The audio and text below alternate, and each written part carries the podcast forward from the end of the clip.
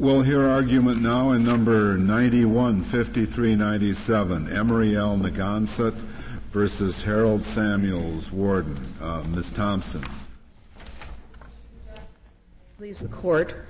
This case comes before the court on a writ of certiorari from the Tenth Circuit Court of Appeals. The issue for decision is whether 18 U.S. Code Section 3243 prohibits the state of Kansas from exercising criminal jurisdiction over an offense defined by the laws of the United States and enumerated in the Major Crimes Act, 18 U.S. Code 1153. Section 3243 was passed by Congress in 1940, and it conferred jurisdiction on Kansas over intra-Indian offenses to the same extent as its courts had jurisdiction over offenses committed elsewhere within the state in accordance with the laws of the state. However, Congress added a proviso which states that the courts of the United States shall not be deprived of jurisdiction over offenses defined by the laws of the United States. The first court to interpret Section 3243 was the Eighth Circuit Court of Appeals in the case of Young Bear, versus Brewer. This 1977 decision upheld a lower court's finding that Iowa's jurisdictional statute, which is virtually identical to the Kansas Act, did not grant Iowa concurrent jurisdiction with the federal courts over offenses defined by the laws of the United States.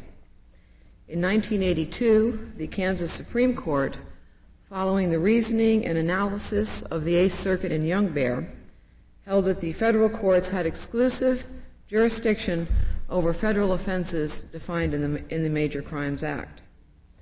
Then in 1986, in the case of State of Kansas versus Negonsott, the Kansas Supreme Court reversed itself, holding that the state had concurrent jurisdiction with the federal courts over major crimes. It is that decision of the Kansas Supreme Court which ultimately gave rise to this case. The facts of the case are not in dispute. Briefly, Mr. Negonsott was arrested, tried, and convicted by state authorities in state court for the crime of aggravated battery.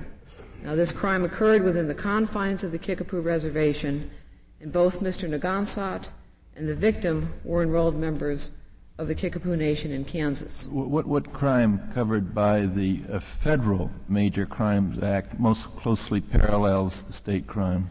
It would be those crimes found in 18 U.S. Code, uh, Section 113 C and F, which is basically assault with a dangerous weapon. I'm right. C and F. C sub C and F. Thank you. Mr. Negonsott challenged his conviction by filing a writ of habeas corpus in the federal district court, attacking, of course, the subject matter jurisdiction of the state courts. The Tenth Circuit upheld the district court's dismissal of the writ of habeas corpus finding that 18 U.S. Code 3243 granted Kansas concurrent jurisdiction over federal crimes which are also defined by state law. It is our contention that this decision of the Tenth Circuit violates generally accepted principles of federal Indian law and is also contrary to the legislative history of the Act. Are you saying that it's inconsistent with the language of Section 3243? Yes, Your Honor, I'm saying. I don't see why that is. It, it, it, seems to me that just taking uh, that rather brief statute on its face, concurrent jurisdiction in state and federal courts is, is perfectly consistent with everything that, that that language says. If you take the language of the proviso, where it says shall not deprive the courts of the United States, it's our contention that shall not deprive is, is not language granting concurrent jurisdiction. Why not? Because it's mandatory, shall not deprive the courts of the United well, States. But concurrent jurisdiction, if, if a court has con- concurrent jurisdiction, it surely has not been deprived of jurisdiction. It has, it has been deprived of exclusive jurisdiction. And as this court has held for the, at least the last hundred years, jurisdiction under the Major Crimes Act is exclusive with the but federal district the, the court. proviso doesn't say that it shall not deprive the courts of, ex, ex, of the United States of exclusive jurisdiction. It just says of jurisdiction. That's, that's correct, Justice Rehnquist. But again, our contention is that you have to analyze this Kansas statute in conjunction with the Major Crimes Act. Anyway, why, why, um, why does the United States not have continue to have exclusive jurisdiction? Because it does have continue to have exclusive jurisdiction over federal crimes, doesn't it? No, it's that jurisdiction that's that is shared by the state of Kansas. Could, is it is it the government's position that the state of Kansas can try federal offenses in in uh, Kansas courts? No, that's not the contention. That's right. The contention and, is and therefore the United States courts continue to have exclusive jurisdiction over federal crimes. But that's not how it's been. Our contention is that the Major Crimes Act is uh, def- defines federal offenses, and that therefore that fits right in with the proviso of the Kansas statute. The Tenth Circuit has held that in that situation where you uh, also, for example, aggravated battery is, of course, defined by state law. And when it is defined by state law, then the federal courts and the state courts have mm-hmm. concurrent jurisdiction. Well, I, th- I, I think there, there's a little confusion that, uh, that uh, arises from your use uh, in, in, your brief and, and, and in discussion. Maybe there's no other term, but usually when you say concurrent jurisdiction, you mean that two courts have jurisdiction uh, over the same uh, over the same cause of action or, or over the same criminal offense. That's not what's at issue here. What's at issue here is concurrent legislative jurisdiction in a sense. That is, uh, the state courts, the, the, the, state government can make uh, criminal under state law certain acts on the reservation and try those offenses in state court. And the federal government may make criminal similar acts under federal law and try those in federal courts so that the state courts and the federal courts don't have concurrent jurisdiction. They have, they have exclusive jurisdiction of their separate crimes, but it's only the legislative jurisdiction that's concurrent. That's true. And that's really what you're talking about. Yes.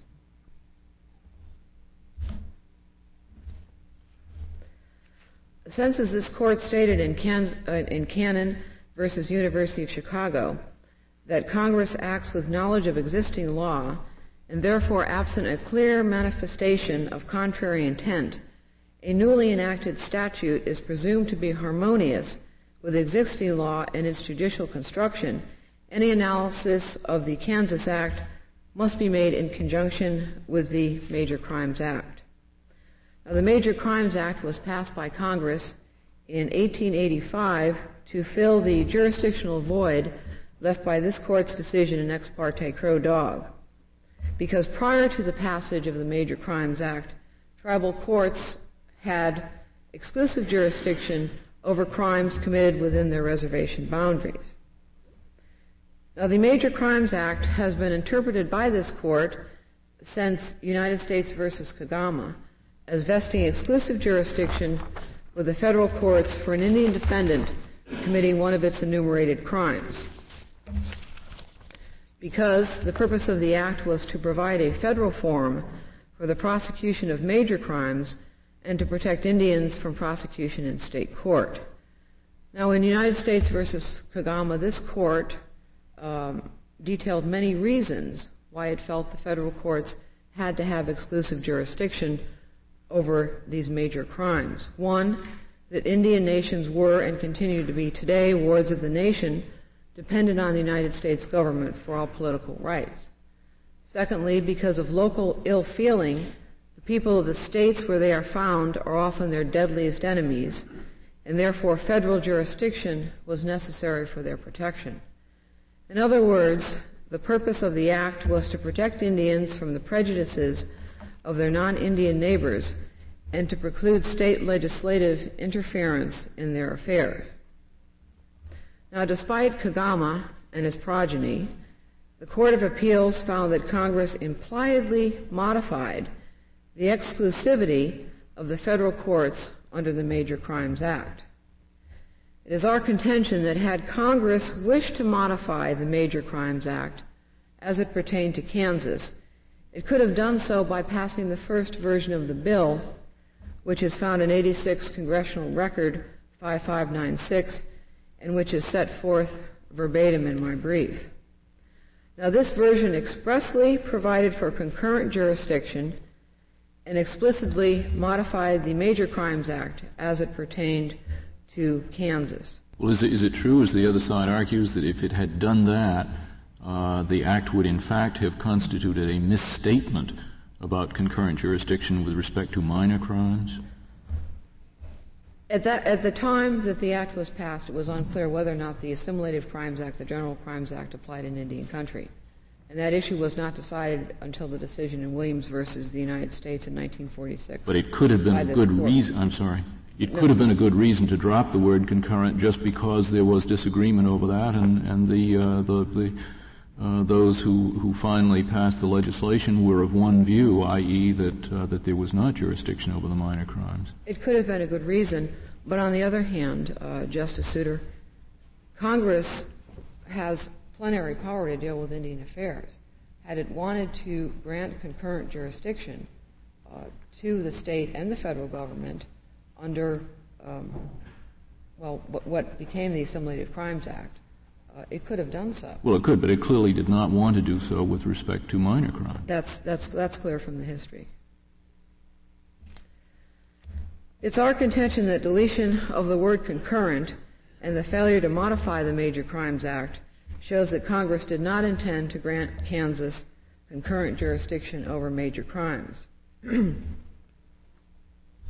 now, both the Solicitor General and the Attorney General, and of course the Court of Appeals, excuse, excuse the failure um, to modify and to delete the word concurrent with reference to Secretary Burlew's letter, which is part of the legislative history of the Act. Uh, and as you stated, Justice Souter, because it did not reflect the true situation. However, as the court in Young Bear held, when legislators delete language, we may assume that they intended to eliminate the effect of the previous wording.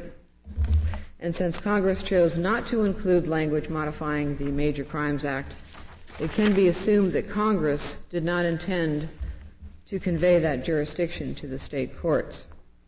Well, uh, under, under, under, your view of, of, the meaning of the statute, Ms. Thompson, uh, what jurisdiction is conferred on the Kansas courts by virtue of the, the first part of 2343? Our contention. 3243. I'm sorry. Our contention, Justice uh, Rehnquist, is that Kansas has jurisdiction over small misdemeanor crimes. That the federal government retains exclusive jurisdiction over major crimes. Then you really read out of that first language the, the, the words to the same extent as its courts have jurisdiction over offenses committed elsewhere within the state in accordance with the laws of the state. That's correct. And uh, as we, as I talked about before, there, the question as to whether the General Crimes Act and the Assimilative Crimes Act applied to Indian country has been. Um, th- this court has held that since Williams versus the United States, that they do in fact apply to Indian country. Uh, the Solicitor General brought up a point in his brief that, well, exactly what was the scope of jurisdiction given to Kansas? Who was going to have jurisdiction over general crimes or assimilated crimes? uh, I would urge the court to hold as the, um, well, while the Tenth Circuit has held that assimilative crimes are state offenses, the Ninth Circuit has held in U.S. versus Baer and U.S. versus Marcyes that when the federal court adopts these assimilative crimes, that they become federal offenses. And I would urge the court to hold that way. Uh, are, are there Indian tribes in the state of Kansas which have their own tribal courts? Yes, Your Honor. Um, and, and the tribal courts uh, punish minor offenses, of, I take it? The, let me give you one example. The Kickapoo Tribal Court has been in existence for the past three years. Just last week, they started to hear their first misdemeanor offenses. Uh, and, and that jurisdiction, I take it, would be shared by the state of Kansas under your interpretation? Yes. All right, so then it's not correct to say that Kansas has exclusive jurisdiction over minor crimes, is it? No, I do not believe that it is. It's just the fact that, uh, well, one of the reasons for the law was the fact that there was a lack of, of tribal courts and that the uh, Bureau of Indian Affairs was very reluctant to provide funding for the tribal courts. There had to be a forum where these small offenses could be adjudicated. Uh, now, of course, the tribal courts are hearing these offenses.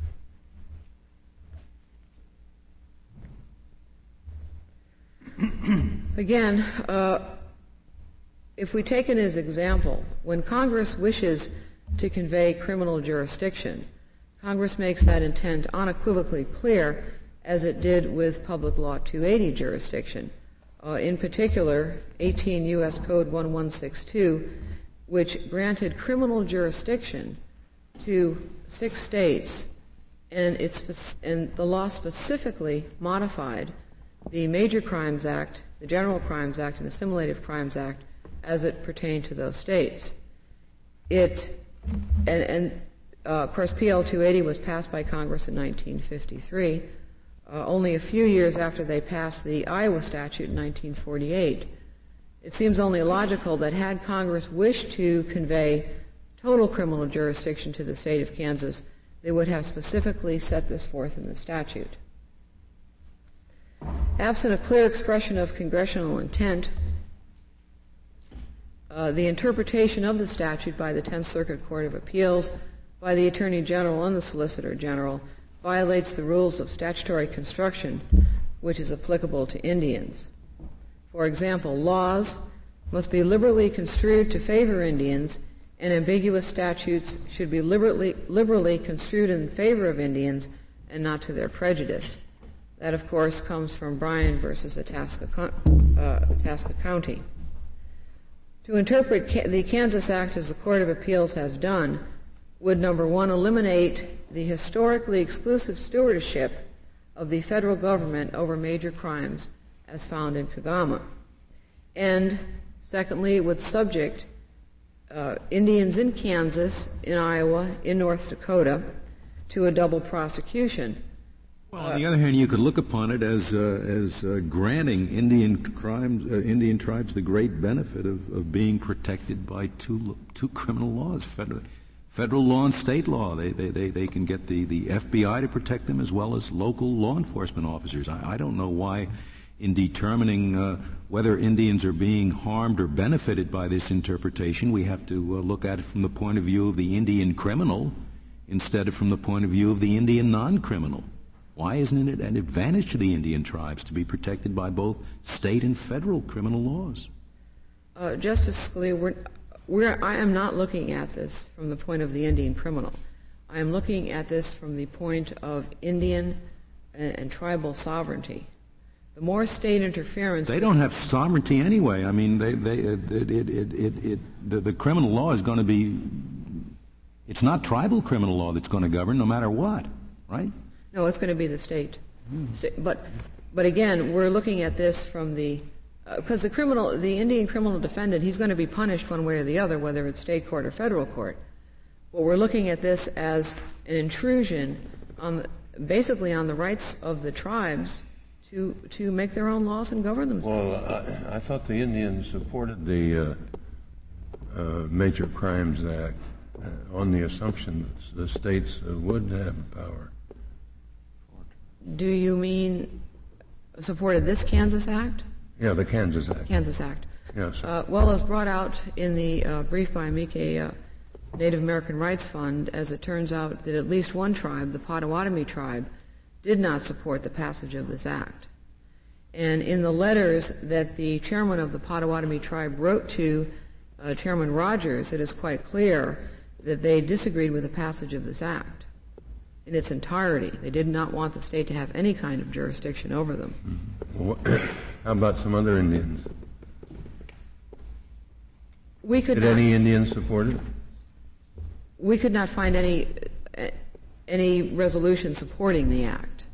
Uh, the only thing that we were able to find in the uh, archives mm-hmm. were these letters from the Potawatomi Tribal Council to Chairman Rogers asking that the act not be passed. So there was not total support. Uh, there. Or was there some support from the Indians? The only support that that we know about is what is um, stated in in uh, Secretary Burlew's letter and in the memo from the Department of the Interior, which is found in the legislative history. Uh, of course, that is his word as to what happened. And obviously that's not even true because of the letters that we found in the archives from the Potawatomis uh, to Chairman Rogers. Uh, other than that, uh, there's no expression of, there are no letters from an Indian tribe saying, yes, we support this bill, or from individual Indians saying, yes, we want this bill passed. Ms. Thompson, did the Colorado opposition uh, surface rather late in all this? I'm sorry, I don't understand your question. You said there was a uh, opposition by the one tribe, which I think you referred to as the Colorado something. Oh. Did this surface rather late in the litigation? No, it did not, Justice Brennan. In fact, the first letter that was sent to Chairman Rogers was dated April 25th, 1940. Asking that the law not be passed.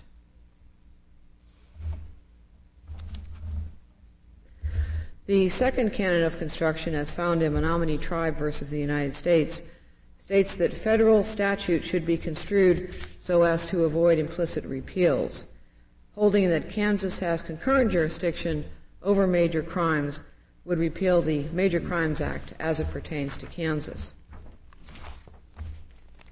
But would it be implicit? I mean, wouldn't it? Wouldn't that be an explicit repeal? Well, because the it is not explicitly stated in the statute itself that the Major Crimes Act are uh, that the Major Crimes Act is modified as it pertains to Kansas. Our feeling is that it would be more of an impl- implicit repeal. Well, what, what if the simply the first paragraph and not the second paragraph of 3243 were there? Would you still say that that could not be applied according to its language because of the uh, presumption against implied repeal? Yes, because of again because of the exclusivity of federal courts under the Major Crimes Act. However, the state of New York, which also which has a law similar to the Kansas law, except for the second proviso, um, in litigation under that law, the Second Circuit in U.S. versus Cook has held that that uh, statute standing alone provides the state and federal government with concurrent jurisdiction. You know, Congress is certainly trying to effect some change in the status quo with, with this with this legislation. They are Justice, uh, Chief Justice Rehnquist, and what they are trying to cure, and I believe this um, by reviewing the legislative history of the Act, there are numerous references to the fact that there are no tribal courts on the reservation, that there is this jurisdictional void which has to be filled, that the Bureau, the Department of the Interior is very reluctant to fund these tribal courts, and allegedly the tribes don't even want the tribal courts. Now, there are, of course, references in the legislative history to the major crimes, but the main problem, when you look at the situation in 1940, the federal courts already had jurisdiction over the major crimes, whether the state was assuming that jurisdiction or not.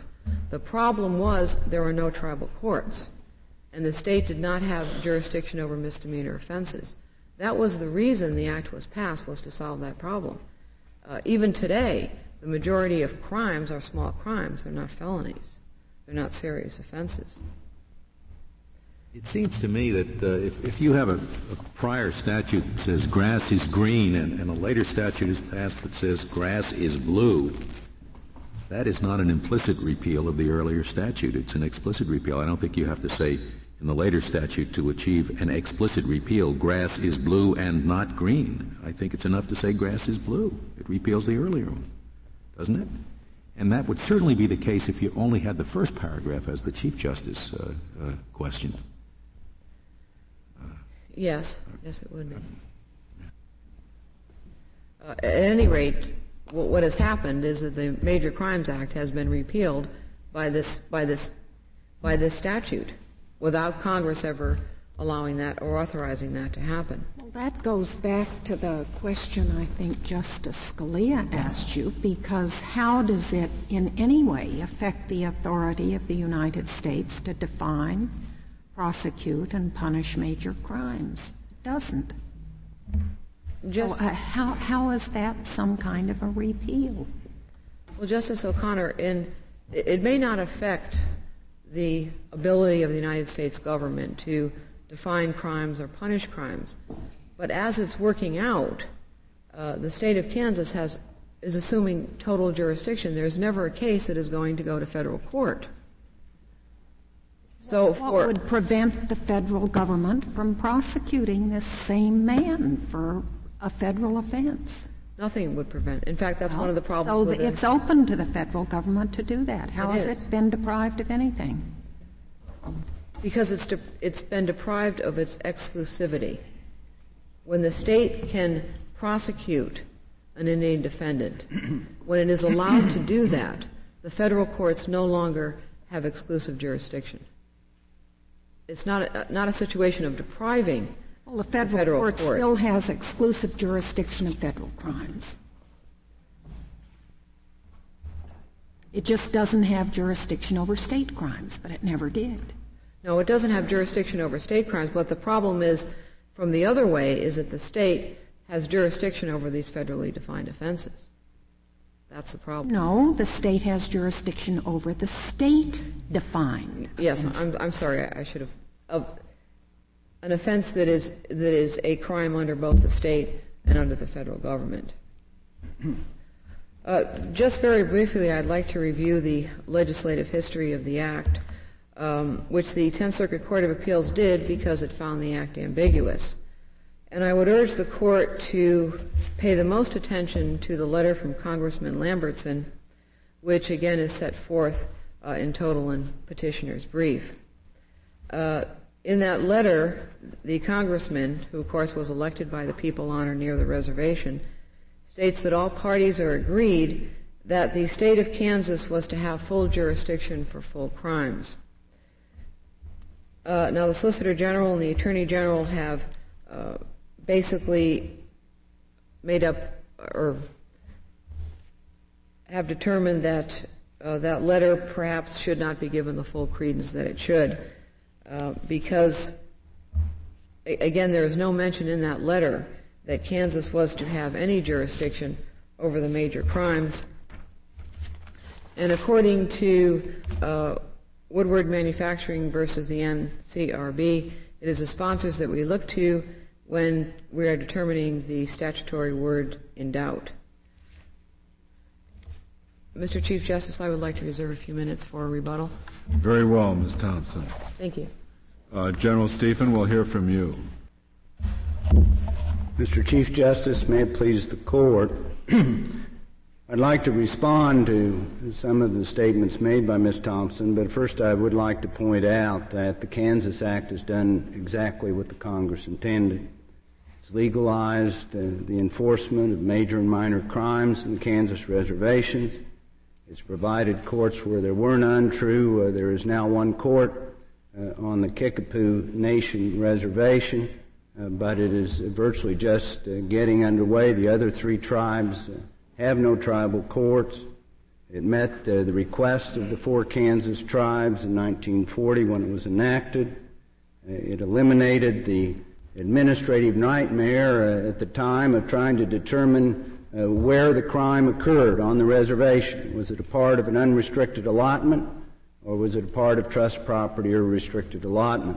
Two thirds of the land at the time of the enactment of this act was uh, uh, un, consisted of unrestricted allotments. General Stephan, whereabouts in Kansas is the Kickapoo Reservation? Uh, the Kickapoo, all of the reservations are in the northeast part uh, of the state of Kansas, uh, near uh, Brown County, Jackson County, uh, in that area of the state. Uh, General Stephan, can I ask one question? Yes. That, uh, Uh, both the uh, legislative history and your st- uh, statement just now indicated the four tribes all supported this legislation. Yes well, how does that square with the amicus briefs and the correspondence in the amicus briefs? This is the legislative history is all secondhand information, but the original tribal records seem to point in the other direction. Well, there, the letter referred to the Potawatomi Business Council. Uh, in, those letters, uh, the author of the letters also referred to another Potawatomi Business Council, but he didn't agree with that council, so there was obviously a split of some kind in the court, uh, in the tribe. Uh, but and they also indicated in the letter that they realized that this would maintain full jurisdiction uh, to the state of Kansas and seemed to be more concerned about an attempt by Brown and Jackson counties in Kansas to collect taxes. And they thought this was a guise to collect taxes that evidently they'd received a judgment for uh, in a federal court uh, and that Brown and Jackson County were, were trying to evade those taxes. And, and when you take that uh, along with the statements of the Secretary of Interior, the Secretary Burlew at the time, and the superintendent and the memorandum attached, uh, they say all four tribal councils wanted uh, this legislation.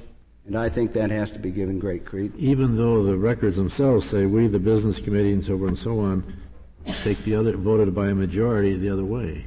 Uh, the business council, but we don't know exactly who this business council is. In the letter, we don't know today. How do we know that? No, the secretary knew back when the act was passed. I mean, that's his information's all secondhand too. Well, it's all secondhand, but I guess it. We've got one tribe, and he's talking about all four, so at least it's three to one. And, and uh, I would give great credence. He was the trustee for the Indian tribes. Maybe this is a pretty good argument for not looking at legislative history. Well, it could be that, and I will do my best to stay away from it.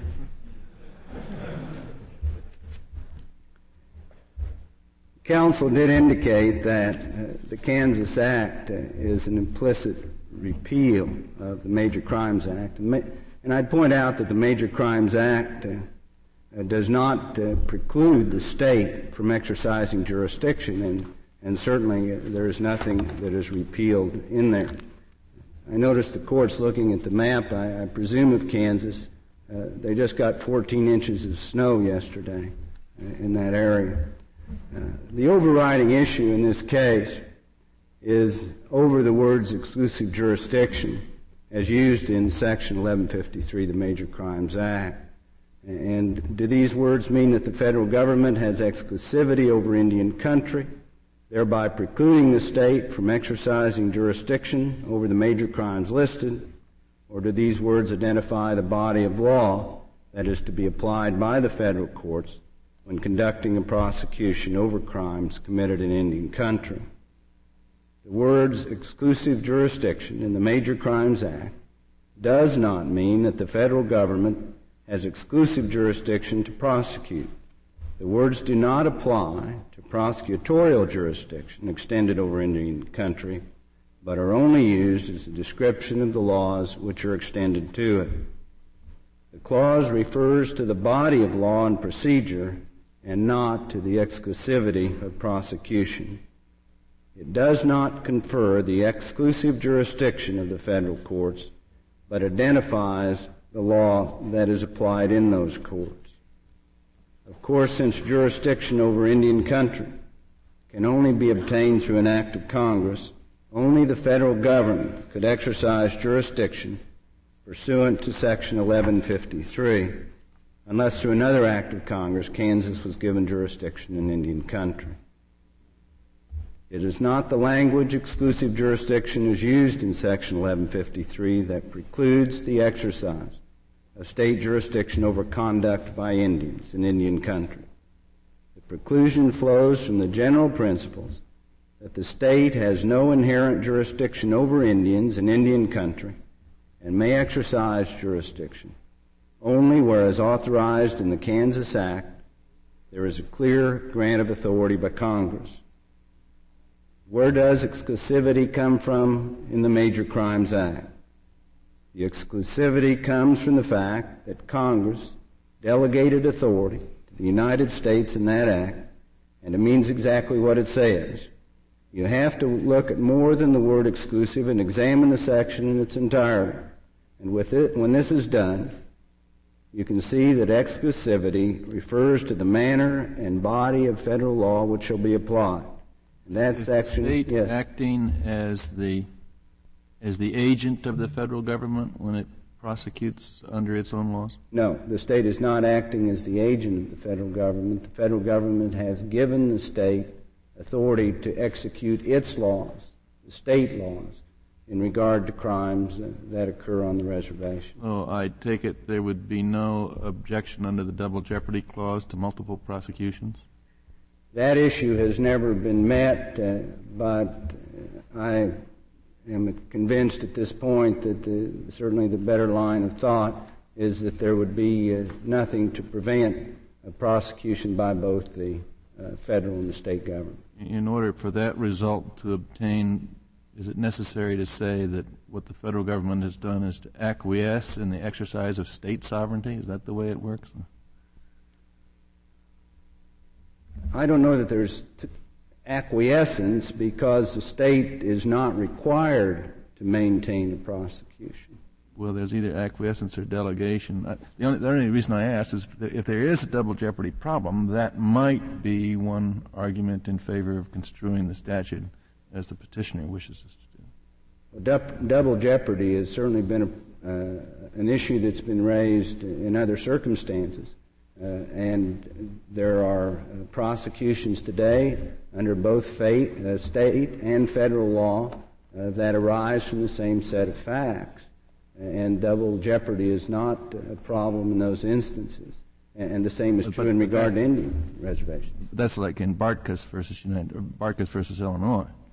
But there, the state has its own sovereignty that it's exercising. And I'm just asking you if we can't interpret this act as allowing the state to exercise its own sovereignty. Well, the state does exercise its sovereignty. But that its seems somewhat inconsistent with your. Act. Excuse me. I'm sorry. That, that seems somewhat in, inconsistent with your saying that the United States has delegated its power to the states. If I said that, then I misspoke because no federal power was delegated to the state. The Congress granted to the state authority to enforce its laws on the Indian reservations. General Stephan, I, I would agree with you uh, that the Major Crimes Act does not imply exclusive federal jurisdiction, but simply describes the jurisdiction um, uh, whose laws are, are applied, namely uh, um, uh, those laws that exist where the United States has exclusive jurisdiction. I would agree with that, but for one, one word. Um, subsection A says, shall be subject to the same law and penalties. It does not say, as persons committed, committing any of the above offenses within the exclusive jurisdiction of the United States. It says, not as all persons, it says, as all other persons committing any of the above offenses within the exclusive jurisdiction of the United States. Now, the implication of the word other is that an Indian committing such an offense is a person committing that offense within the exclusive jurisdiction of the United States. Isn't that the implication of using the word other? Well, if I understand your question correctly, this Major Crimes Act applies to an Indian perpetrator, whether or not the victim is an Indian or a non-Indian. That's right. But does it not imply that that Indian perpetrator is a perpetrator acting within the exclusive jurisdiction of the United States? Because it uses the word other. He shall be the, treated the same as all other persons committing any of the above offenses within the exclusive jurisdiction of the United States the term exclusive jurisdiction uh, is an extension of the, of the uh, laws uh, on federal enclaves and is not, the exclusive jurisdiction is not maintained from the language of the Act itself, but from the fact that in the Major Crimes Act, no authority is delegated to the states and so, well, you say that, but I find within the act itself the word "other" that certainly suggests to me that uh, the act uh, at least implies exclusivity. Now, one can argue that it is nonetheless uh, uh subsequently amended by uh, by 3243, uh, but but it seems to me the word "other" does imply that that, in, that an Indian perpetrator is within the exclusive jurisdiction of the United States. Uh, the Major Crimes Act was originally enacted uh, as a result uh, of uh, the Crow Dog case that said they did not have, that the federal government did not have jurisdiction on the reservation in regard to a particular murder case where one Indian murdered another Indian because it was not a federal enclave. And so when you, so the Major Crimes Act was enacted, and its purpose was to solve that problem and to make certain that major crimes were prosecutable by the United States. And there, uh, even in in, uh, in that case, uh, or, or, or, the subsequent case of Kagama that construed the Major Crimes Act, uh, this court made very clear that uh, that did not uh, express limitations upon the powers of the state even with the cases that have called, talked uh, about the exclusive jurisdiction of the federal government, uh, this matter uh, uh has not uh, spoken to a limitation in regard to the powers of the state.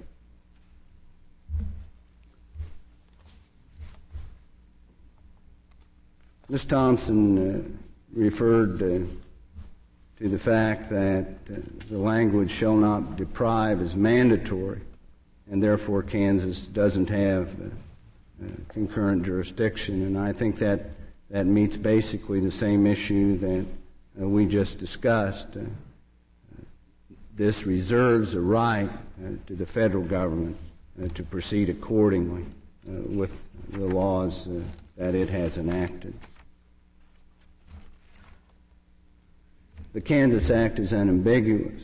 The first sentence, standing alone, unambiguously confers on Kansas criminal jurisdiction over all criminal offenses committed by or against Indians on Indian reservations. Congress, by the passage of the Kansas Act, granted to Kansas jurisdiction that had only been granted, previously had only been granted to the federal government. Just as unambiguously, the second sentence preserve the subject matter jurisdiction of federal courts over crimes defined by federal law. The federal courts retain their jurisdiction to entertain any prosecution under the Major Crimes Act. The canon of construction that full effect should be given to all the statute's language leads to the conclusion that the federal government has concurrent jurisdiction with the state's unqualified grant of authority. Congress created a body of law that applies to federal enclaves that are within the sole and exclusive jurisdiction of the United States by the enactment of the Federal Enclaves Act. This body of law was extended to Indian country by the Major Crimes Act and the General Crimes Act. But those acts do not make Indian country a federal enclave. And for that reason, it is the body of law that applies and not the exclusive authority of the courts of the United States that was extended to Indian country. And so reference to within the exclusive jurisdiction of the United States refers to the subject matter jurisdiction of the body of law to be extended to Indian country, and not the type of jurisdiction that was conferred upon the federal courts because Congress did not make Indian country a federal enclave. This act has worked as it should. It has served uh, the tribes uh, and the people of the state of Kansas well, and uh, the judgment uh, of the Tenth Circuit was correct. Thank you, General Stephan. Uh, Mr. Kelly, we'll hear from you.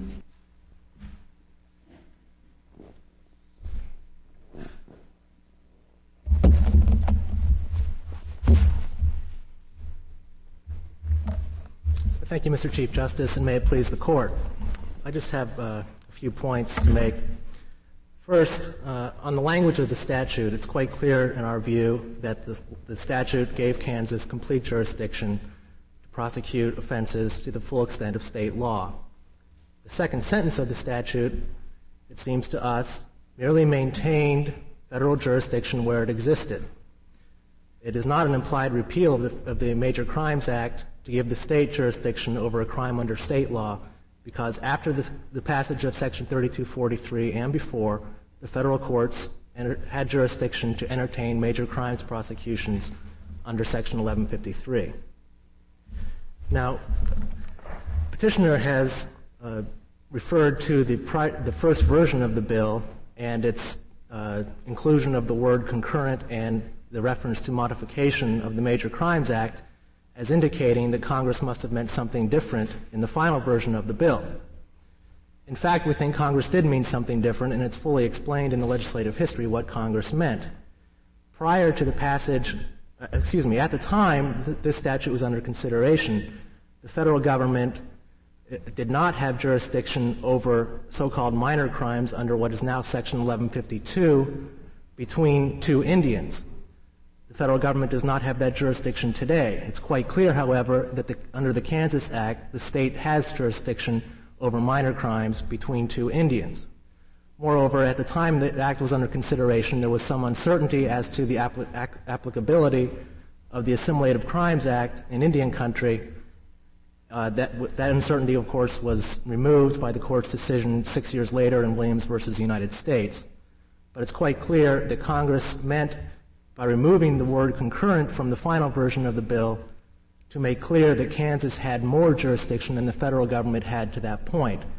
Thus, the amendment was intended to make the bill broader rather than narrower than the first version. Now, another problem in petitioner's position, of course, is that the modification referred to in the first version of the bill referred to what was then, uh, what has now become Section 1152 so-called minor crimes. Petitioner's position in this court, however, is that that's all that the state was granted jurisdiction over.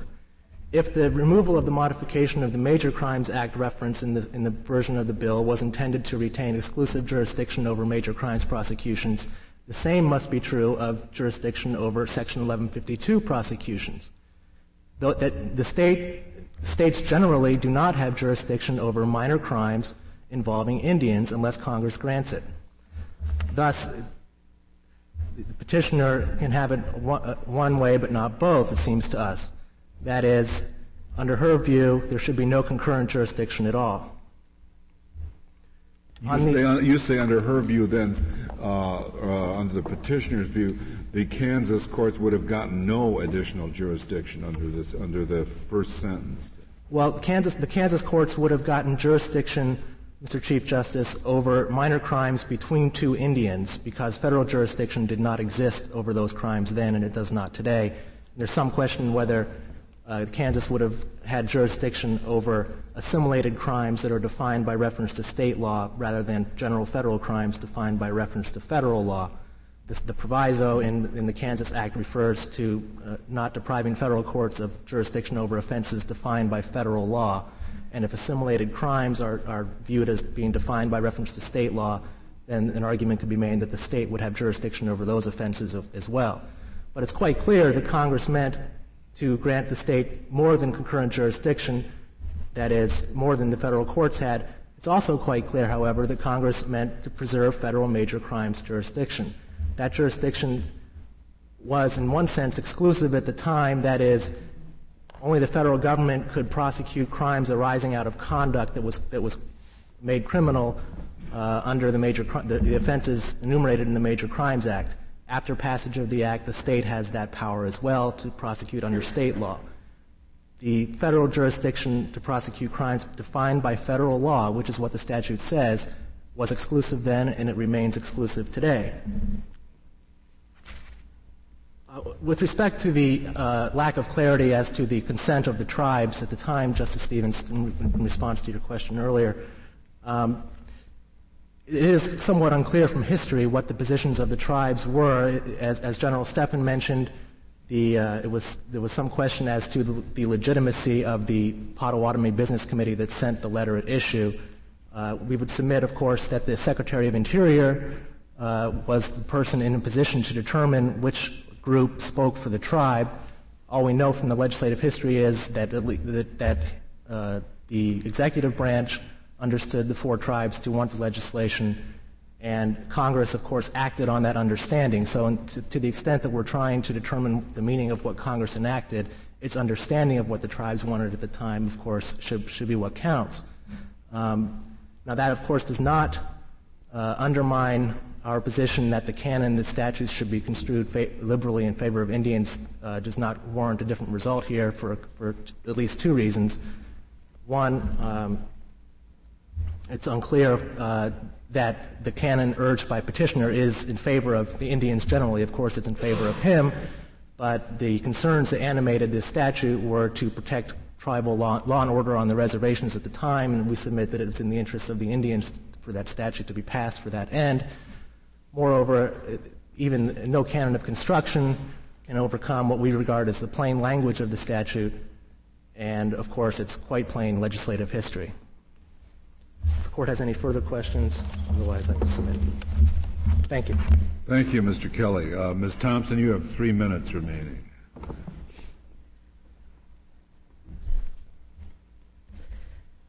The first point I'd like to make is regarding the argument uh, of double jeopardy. It's not our contention that the state of Kansas, when it's acting under this law, and the federal government, uh, the state of Kansas, when it's acting under this law, is some sort of an arm of the United States government. Our contention has always been that the United States government is one sovereign and the state of Kansas is another sovereign. And therefore, um, there, an Indian person could conceivably be uh, left wide open to double prosecution by both the federal government and by the state courts.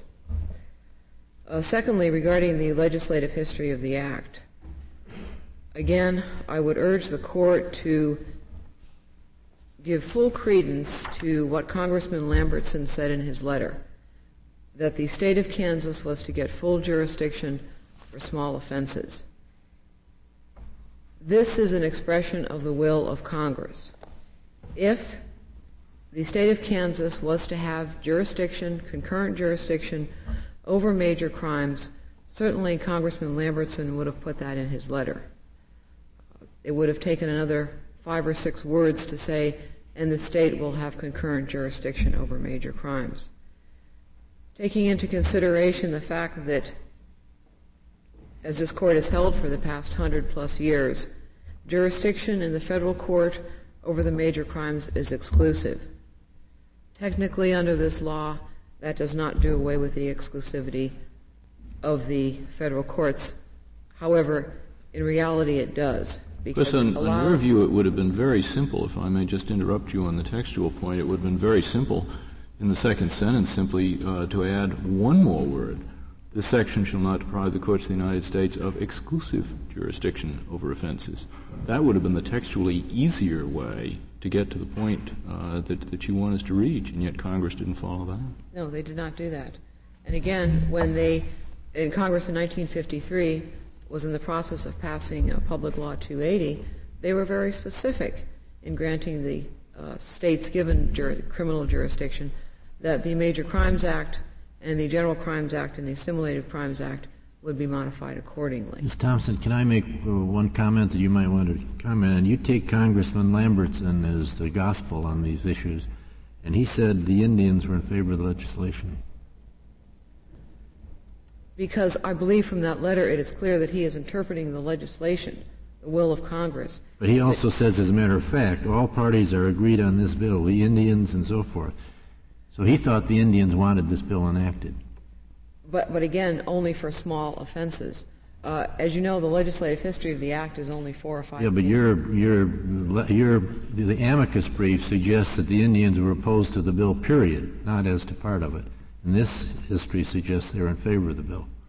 Uh, I can't answer that question. Perhaps. Uh, At least it is clear the record before Congress indicated the Indians favored this legislation. That's true. Thank you, Ms. Thompson. Thank you. The case is submitted. We'll hear argument next.